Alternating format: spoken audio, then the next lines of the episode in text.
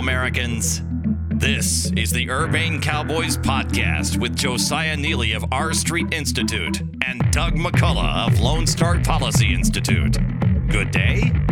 Howdy, y'all. Welcome to the Urbane Cowboys. I'm Josiah Neeley with the R Street Institute. And I'm Doug McCullough with the Lone Star Policy Institute. If you enjoyed today's show, and whether or not you do, do it anyway.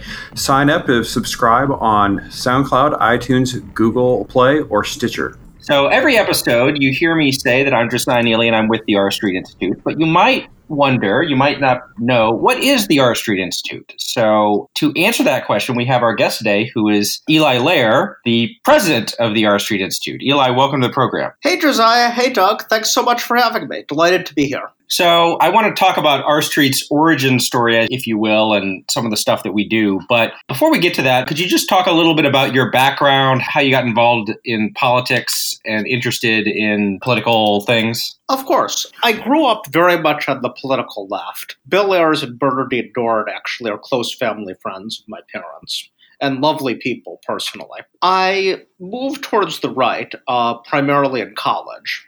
And by the time I moved to Washington, D.C., I took a job for the Washington Times, Insight Magazine, a now defunct subsidiary of the Washington Times.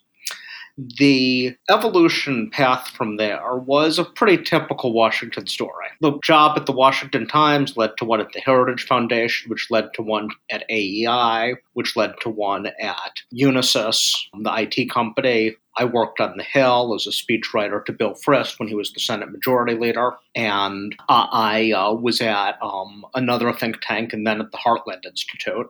And R Street uh, almost exactly seven years ago, spun off of the Heartland Institute.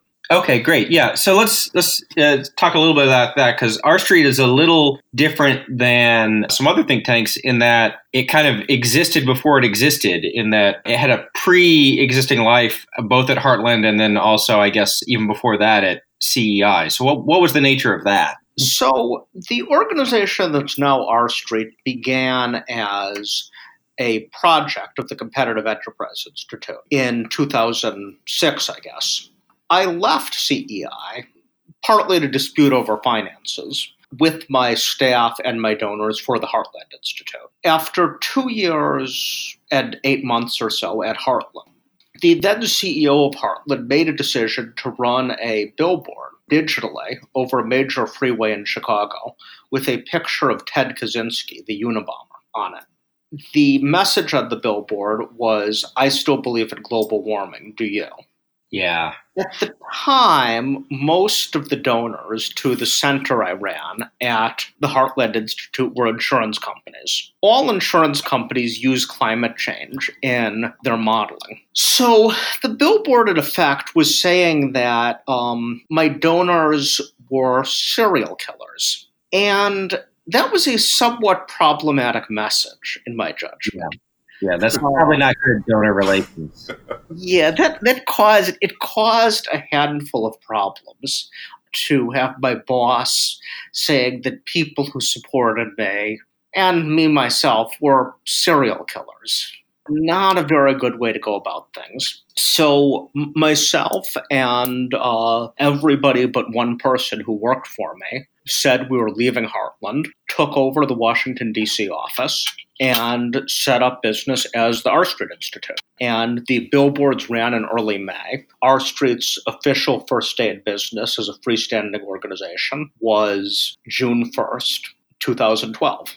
So it will be seven years on June 1st, 2019. Right. And this podcast, if I have our dates right, uh, should run on June 3rd. So, you know, some holidays get transferred to the Monday or, or the following Monday or whatever. So that's the same thing with the with the R Street birthday. It's going to be transferred to the Monday, I think. Yeah, why not? We, uh, in fact, June 1st was one of the potential names of the organization. Let's talk about this because when I talk to people about R Street, some of the common questions I get are first, what is R Street? But then also, why is it called R Street? As I understand it, there were several possible names that were in contention, and R Street was the one that was settled on. But what, what were the other options? The other options that got serious consideration were June 1st and the Metis Institute. Institute, Metis being the Greek goddess of common sense. The Metis Institute to me sounds like something out of uh, maybe a James Bond novel or something. What was the idea behind R Street? A lot of people ask, well, is the R for Republican or is it for reasonable? Um,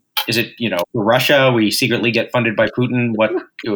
Why R Street? Oh, I had never heard the Putin one. That's a good one. Maybe I'll yeah. have to like feed that to some conspiracy theorists or something. The short answer to the question is that the original offices were right near the corner of Connecticut and R. Connecticut Avenue in Washington, D.C. is arguably the main street in D.C. It starts at the National Mall, runs through K Street, where all the lobbyists are, and at R Street, it enters a residential portion of DC. So R Street is where real life begins in Washington, DC, and is an organization devoted to finding practical, liberty oriented solutions to problems. Having a name like that was a good one, and it spoke to what we wanted to do. In addition, there were some other advantages to it it was a short URL that we could get. We knew that almost everything would be on the web, so we wanted a short, easy to spell URL. In addition, we're a right of center think tank of people who have worked in politics and now work for R Street, virtually all work for Republicans. And we knew we were going to take some heterodox positions. And we wanted to make it clear where we stand. So having something that could be considered to stand for right or Republican was sort of a bonus. Those are the main reasons. Yeah, I will say, just in terms of the names, occasionally I will get people who think that the organization is Our Street, O U R Street. And I did, I, one time I, te- I was testifying on a bill and it was written down as uh, I was representing the Artistry Institute. So, you know, the arts are very important. I guess. All of the people who were on on day one are considered co-founders of R Street. Well, there is a sort of our Street basis of it as well. Now, at one time, everybody who worked for it was a co-founder of it. Right. Now that we have seventy some employees, it's no longer really operative that everybody can be considered to have helped found the organization.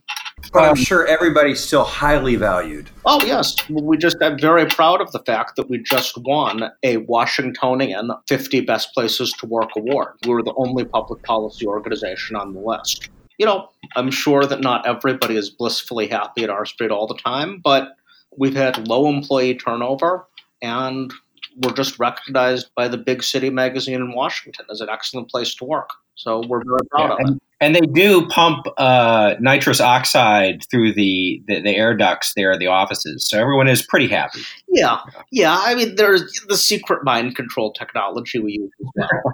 yeah. The secret mind control, lasers, drones. Right. Yeah. Yeah. Yeah. Sure. Well, we don't want to talk about all of that. So uh, let's just talk about a little bit about some of the issues that we cover. So, as you mentioned, you started out when we split off, we were exclusively focused on insurance reform. And we've had Ray Lehman, who heads the insurance program, on a prior podcast to talk a little bit more about the flood insurance and some other stuff. But just for people who haven't listened to that, what is the kind of big picture perspective of the work that we do in terms of insurance reform?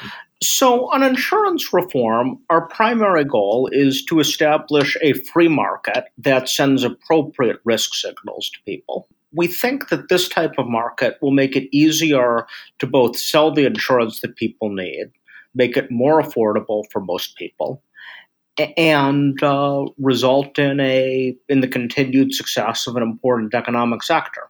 To advance this, we want to significantly reduce, if not end, the ability of the government to set insurance rates, as it can do in 49 states. Uh, Illinois is the one exception to that. The effect of this is not to make insurance any cheaper, because the companies have to stay in business and make a profit. It instead just redistributes who pays for it from people who are risky to insure to people who are safe to insure.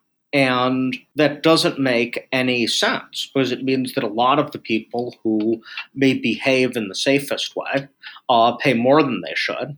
And you're creating an enormous moral hazard by subsidizing people who are doing things that are unsafe. So that's sort of where we come from. Okay, great. Uh, and then when we split off, there are lots of single issue think tanks or other organizations. So you definitely could have decided to just stick with the insurance reform thing, but we have added other issue areas, and it's kind of a, a smorgasbord of different stuff energy, criminal justice, technology. How do we decide to do that? And then also what is the kind of general framework that we approach you know when we're thinking about well we're going to get into these issues what's our perspective going to be? The other big think tanks that are out there that are right at center you got cato they're the libertarians and then heritage is uh, more conservative and the aei is also conservative but perhaps a little bit more technocratic in uh, in outlook. Um, so what would be the distinctiveness of R Street as far as that goes? Sure so there are sort of two questions here. I'll answer the second one first, if that's okay. So, uh, on sort of how we're different from other think tanks, uh, R Street is committed to what it says on, on our logo and on the back of every person's business card is free markets, real solutions. What this embodies is the idea that we advance free market pro liberty principles in all of our work. But rather than trying to look for the ideal solutions uh, that would exist in a perfect world, which is what a lot of liberty oriented people do, we instead focus on what we actually can get done, how we can actually move the ball forward. So this involves looking at things that might not be the best solution, but is a solution that reflects the way that society exists and has evolved. So it's libertarian in outlook, but conservative in the way it approaches society, and moderate in tone and willingness to work uh, with everybody. Moderation for R Street is not a noun, is an adjective. We're not moderates as an organization our principles are very strongly um, in favor of liberty in close cases rather than equity. But at the same time, we see that it's necessary often to work towards something that is a practical solution and is one that is not based on attacking other people, but rather on finding common ground. So that's the first part of your question, at least or the second part, I should okay. say. Yeah. The first part of your question, how do we decide what to work on? Decisions about R Street's growth are made largely by the executives and project directors um, in consultation with the board and the rest of the staff. Uh, most of the areas we expand into are adjacent to areas where we already work in. So, our most recent new project launch was cybersecurity that was very much adjacent to work we were already doing on technology and grew out of it. And that's how most of our projects started, was we had a piece of a project which became distinct enough to be its own freestanding project. So there are lines, sometimes ones that you can't see from the outside, between nearly all of our projects. And sometimes in a very indirect fashion, Many of them are spun out of the insurance project, in fact. Our environment and energy project, which looks at climate change, uh, evolved in part out of our work on flood insurance, which is impacted somewhat by uh, anthropogenic climate change. So there's a lot to unpack in the way we do it. When it comes to particulars, uh, it's what interests us, what we think will have an impact, and like any other organization, what we can pay for. In general, donors have no input into our overall philosophy.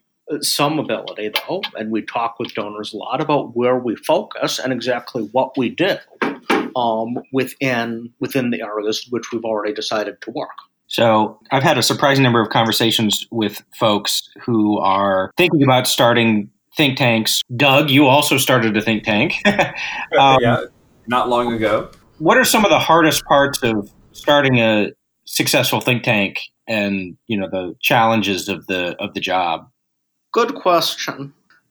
I'd say that the most important part of a think tank CEO's job is to get fantastic people on board. A, a think tank doesn't have significant hard physical capital, and in fact is probably at a disadvantage if it invests in a big building or anything like that. So the entire brand, everything about it, involves being able to recruit good people. The other two major parts of somebody running a think tank are raising money and setting a broad vision for the organization. All three of the things interrelate, but having a top notch staff and people who are not just good, but fantastic at what they do is the most important thing. If you can build a fantastic team, the other stuff eventually, sometimes with significant uh, sweat and hard work, becomes much easier. And I noticed one of the things that has kind of struck me about R Street is there is what I will call perhaps a playfulness about place and your attitude towards things. And to give one example, I, I believe, could give a couple of examples. One is when I interviewed at R Street, you know, there, there was a lot of the standard job interview questions, but there was also a lightning round where I was asked, uh, among other things, to identify certain South Park characters. Uh, I think you asked who my second favorite 19th century president was. uh, so there's that. There's also um, our social media person, Shoshana, when she met certain metrics. She got to go to Costa Rica to go look at sloths. You know, yes. uh, I don't know if that would happen at AEI or not, but so, is there a thinking behind that? Is that just you know it's by organization? I'm I'm going to have fun with it, or is there kind of a broader plan behind that? No, it's it's very deliberate. I think that people become too worked up and too angry when every policy thing and everything that people do for a living is taken is taken too seriously. I remember hearing from somebody talking about licensing interior decorators being called and being told that because they opposed interior decorator licenses that they would kill people as a result. that, that if interior decorators weren't, weren't licensed, like hundreds or thousands of people would die. Right, yes. That's a huge example of people taking themselves and their work too seriously. Having a sense of humor and approaching work as if uh, there is fun in it is a very important part of being able to do a good job and is a very important part of realizing that while the work we do is important and serious, it is not always a matter of life and death.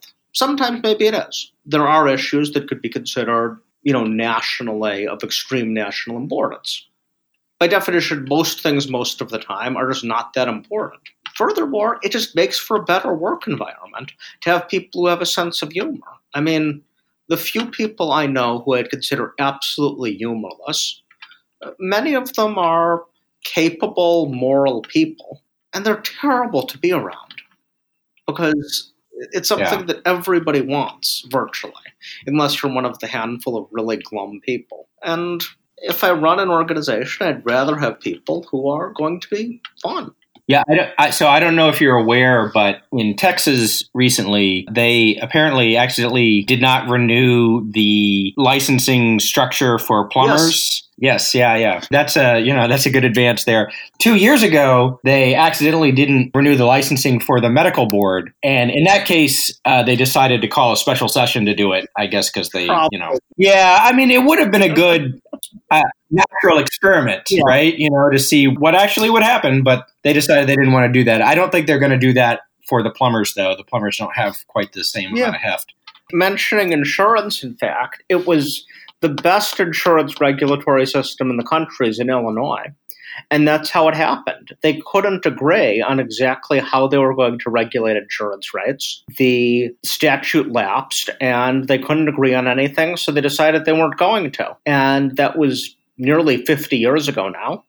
And it's worked pretty well. So, and I'm not endorsing this, but I believe there was a case of maybe like a decade or so where in Rhode Island, they were repassing their criminal statute and they accidentally left the prohibition on mm-hmm. prostitution out. And so there was a period of time there where prostitution was legal and I believe that's been like a source of social science research in terms of, well, you know, like the, the issue that you normally have with legalization is, well, the states that decide they want to legalize something like prostitution are very different. You know, Nevada is very different from Utah, but if it happens on accident, you know, maybe that would give you a, a clearer picture of what the real results are. And I don't actually know what the conclusions yeah. from that have been, but yeah.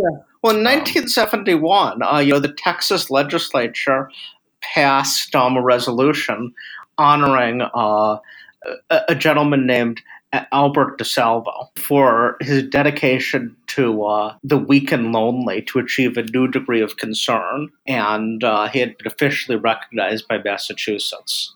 Albert DeSalvo um, was better known as the Boston Strangler. This did pass. It was a resolution that passed the Texas legislature in 1971. You can look it up. Doug, do you have any questions about running a think tank? Uh, things? Uh, yeah, yeah. How do you do it? Um, yeah, we uh, we started this thing just over a year ago, so we are so brand new to this, and uh, you know, probably foolhardy for even trying because we didn't start from a policy background. So, uh, what's the expression? We're drinking from a fire hose right now. So, knowing that about us, you know, other than please don't be so harsh as to say you're out of your minds, don't do this what would be your advice to an emerging free market oriented think tank? Uh, I, I think that the organizations that have focused on whatever they can be really excellent at doing are the ones that have been most successful. Uh, R Street, even as a medium sized organization, doesn't tackle a lot of important issues. We don't work on healthcare or immigration, for example, at all. And, and that's deliberate because we can't be really excellent at them. They're just too crowded for us to play a big right. role. So the organizations that have sort of puttered along are ones that play Me Too all the time and just do all sorts of things. Those that focus on a few things that they could do really well, and typically on a few types of donors who will support them to do those things uh, are the ones that succeed. And I think that's so throughout the nonprofit sector and in business general. Oh, that's definitely true in business, and that's my background as a business lawyer. But yeah, we and that's kind of been our approach. Is we've really tried to. It's always tempted to chase rabbits, but we we're trying to focus primarily on what I call evangelizing uh, millennials and Gen Z on uh, yeah. on capitalism and really you know explain free market economics. Uh, and then the other is urban policy, and I have to admit we're kind of lagging behind on that, but we kind of view them as very related, uh, just because you know the younger people are. Uh, attracted to cities more and you know and, and urban living and we kind of feel like there needs to be a sort of right of center free market oriented approach to urban policy, and it's something that uh, we you know we're, we're committed to doing and i think that now with some additional resources that are coming our direction i think we're going to be able to double down on it. yeah, down there are a few folks let's talk offline there are a few folks i might be able to introduce you to who have some interest in that. And of course R Street does some work in the wonderful. area too. But i think that's exactly the right approach that you're taking is picking the handful of issues I think that there's a pitfall in constructing it too too narrowly, so that you can't take advantage of new uh, of new ideas and new things. One of R Street's significant programs is on jail reform. And we work on jails in particular because a large foundation was interested in jails. We had a interest in a variety of correctional things. Had I had my druthers, we probably would have done more on juvenile detention, actually. But there was a strong interest in it, and it sure was mission consistent. It sure was interesting. So we did that. And it's been a very successful project. And I wouldn't have it any other way.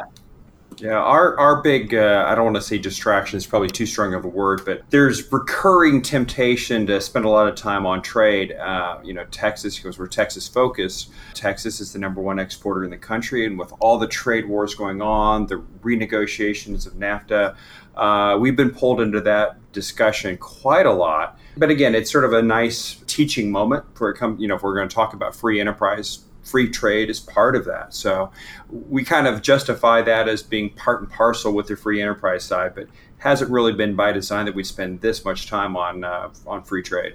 So let's talk about a couple of semi-random topics. Eli, so you recently had a op-ed here in Texas about uh, vaccination and how to deal with parents who are uncomfortable or don't want to vaccinate their children, that, that sort of thing. This is obviously been a growing issue of concern, uh, not only here in Texas, but other places too. There have been some measles outbreaks and whatnot. So, you know, what's your kind of perspective on so, all of that? Uh, number one, I'd say that I do not think that anything other than following the schedule of vaccinations recommended by doctors and public health professionals is a good idea. I think that all parents should vaccinate their children according to that schedule, except and only if there is a very clear medical reason, which is clearly diagnosed. I think, though, that efforts favored by some people, mostly on the left, to sort of forcibly vaccinate people are not a good idea either. Instead, I think you need to move people towards doing what is responsible. There are a number of things you can do to do that. Some of them are existing laws, like mandates that uh, you have vaccinations in order to attend school. It also would be a good idea to do what some very liberal states, like Massachusetts, have done and make other government benefits beyond just school attendance contingent partly on getting vaccinations. In addition, doctors giving medical excuses uh, should themselves be looked at. Some of the non vaccination problem is caused by doctors who provide medical excuses when there is no medical reason. This is a handful of rogue doctors. And the medical boards need to take a close look at the doctors who provide lots and lots of medical exemptions to vaccination. I think that the anti vax movement is not healthy for society and does not do a good job, and is based to a decent extent on science that is either wrong or downright fraudulent. That said, I don't think that parents who have suspicions about vaccinations should be treated as stupid or evil or made into pariahs. There's lots of information out there. The idea of vaccination, where you're putting a disease pathogen, sometimes even a living disease pathogen, into your child, combined with a variety of other things, some of which are harmful in doses that are much larger than what's in, vac- than what's in vaccines, is not intuitive. And talking to people and meeting them where they are is a lot better than trying to demonize everybody who has doubts and suspicions. It isn't a matter of giving in to people who have problems with vaccination. Basically, every child should be vaccinated. But it is a matter of recognizing their autonomy and recognizing what is, in 99% of cases, a sincere desire for parents to take good care of their children. Something that every parent, myself included, shares. Yeah, I will say I, am very pro vaccination myself, but it does seem a little weird sometimes the amount of consternation and attention that is given to what is a fairly small percentage of people uh, that are not vaccinating for, you know, like measles or things like that, as opposed to, say, flu vaccines, where the vaccination, you know, I think that around 50% of people are not vaccinated, don't get the vaccine for the flu, and that kills 80,000 people a year, you know, uh, but there's not the same sort of social stigma involved in that, perhaps because it's, it's also so much more common. an opportunity for virtue signaling, uh, particularly from people on the left. Not that some conservatives haven't done it too, I'm sure, but it's just uh, what I see again and again, and what's particularly distressing to me is a desire by people on both sides of the political spectrum, but more on the left um, more and more on the left than ever before, to believe that people aren't only wrong, but are actually evil if they disagree with even a relatively small part of one's ideology. I met just the other day with somebody um, who runs the group uh, Secular Pro Life. She's a Democratic mm-hmm. Party member, left liberal, living in San Francisco, animal rights activist, vegan, and pro life this makes her a rather odd person um, in the pro life movement, but she's deeply and sincerely committed to both very liberal causes and the pro life cause. And we need many more people like that. And both sides should embrace somebody like that rather than treating them as a pariah.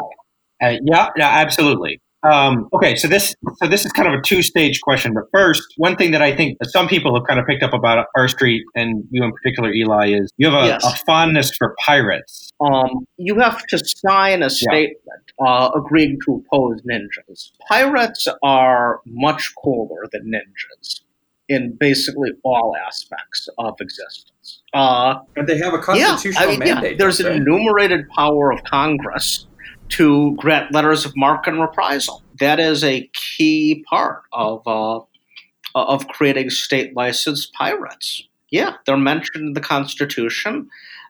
During the golden age of piracy, pirates were egalitarian and democratic. There were plenty of pirates, didn't matter what your skin color was, male or female. You could be a pirate if you knew how to do the work of being a pirate. So that was awesome. And ninjas just like serve their daimyo.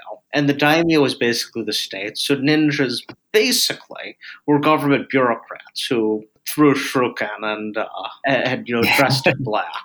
Yeah, basically bureaucrats. Uh, so we don't need Right. ninjas. Pirates, on the other hand, were like free agents and just awesome. And it's often mentioned that pirates stole things, which is true, but it sort of depends on what stealing means. Everything, you see, during the golden age of piracy, everything that pirates in the Caribbean stole was actually stolen from the New World. So it's sort of a matter of opinion as to whether or not they were actually stealing. Workers' comp, and this really is where workers' comp comes from in total seriousness, comes from the articles of pirate ships, which you, when you signed onto a pirate ship or were forced to, you would sign the articles of the ship, and they said if your hand is cut off, you'll get three pieces of eight. You know, if your leg is cut off and you have to have a peg leg, you'll get like six pieces of eight.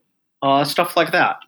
And that was such a good idea, it spread to other mariners and eventually to everybody else. The second stage of the question, or whatever, is um, so you you are also, I believe, a big fan of the Space Force concept, and I don't know if you saw. But uh, the other day, Senator Ted Cruz was giving a speech in favor of the Space Force, and he said that we needed the Space Force in order to deal with space pirates. So I didn't know if you had a perspective on that, or you, if you would be pro space piracy, or how that should I- I- interact with the Space Force. Maybe the pirates Well, should to be the Space clear, Force. uh, on a on a personal level, I, I'm sort of mixed on the need for a space force. I think it's probably not necessary. But in terms of space pirates, no, I'm very pro space pirates. In fact, when you walk in to uh, R Street's offices, there's a quote from the movie Serenity by Mal Reynolds, who is basically a space pirate. The TV show Firefly, one of, and the movie Serenity, which is probably one of the most libertarian mainstream movies ever made, is, sort of my guide star and one of the greatest works of pop culture in recent history. Uh, and it's totally about space pirates. So, no, having space pirates would be awesome, in my judgment. As long as they were like the crew of Serenity and actually good. Now, if they were actually evil, as most Right. pirates really were, that probably isn't as good. But if they like, you know, fought oppression and were like libertarians, I, I, I'd be for, uh, I'd, I'd be for space pirates. Okay. All right. Well, that's good to know. That's good to know. All right. Well, Doug, do you have any other questions before we sign off? No. It's been a real pleasure.